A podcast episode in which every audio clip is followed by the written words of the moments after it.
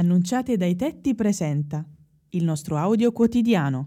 Buongiorno amici e amiche, buon venerdì 18 marzo 2022. Ascoltiamo e commentiamo il Vangelo secondo Matteo capitolo 21 versetti 33-46.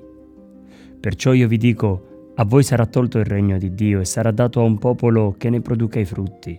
Udite queste parabole, i capi dei sacerdoti e i farisei capirono che parlava di loro. Cercavano di catturarlo, ma ebbero paura della folla perché lo considerava un profeta.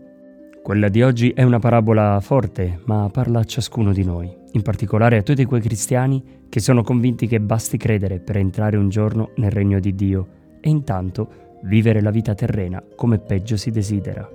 Sì, diciamo come peggio si desidera, perché spesso scegliamo di vivere non al meglio, ma al peggio. Solo il Signore e i suoi insegnamenti meditati e interrogati nella preghiera ci possono suggerire come essere coerenti e non soggetti ad alcun potere. Non basta dire di credere a Gesù e poi sostenere una propaganda di morte.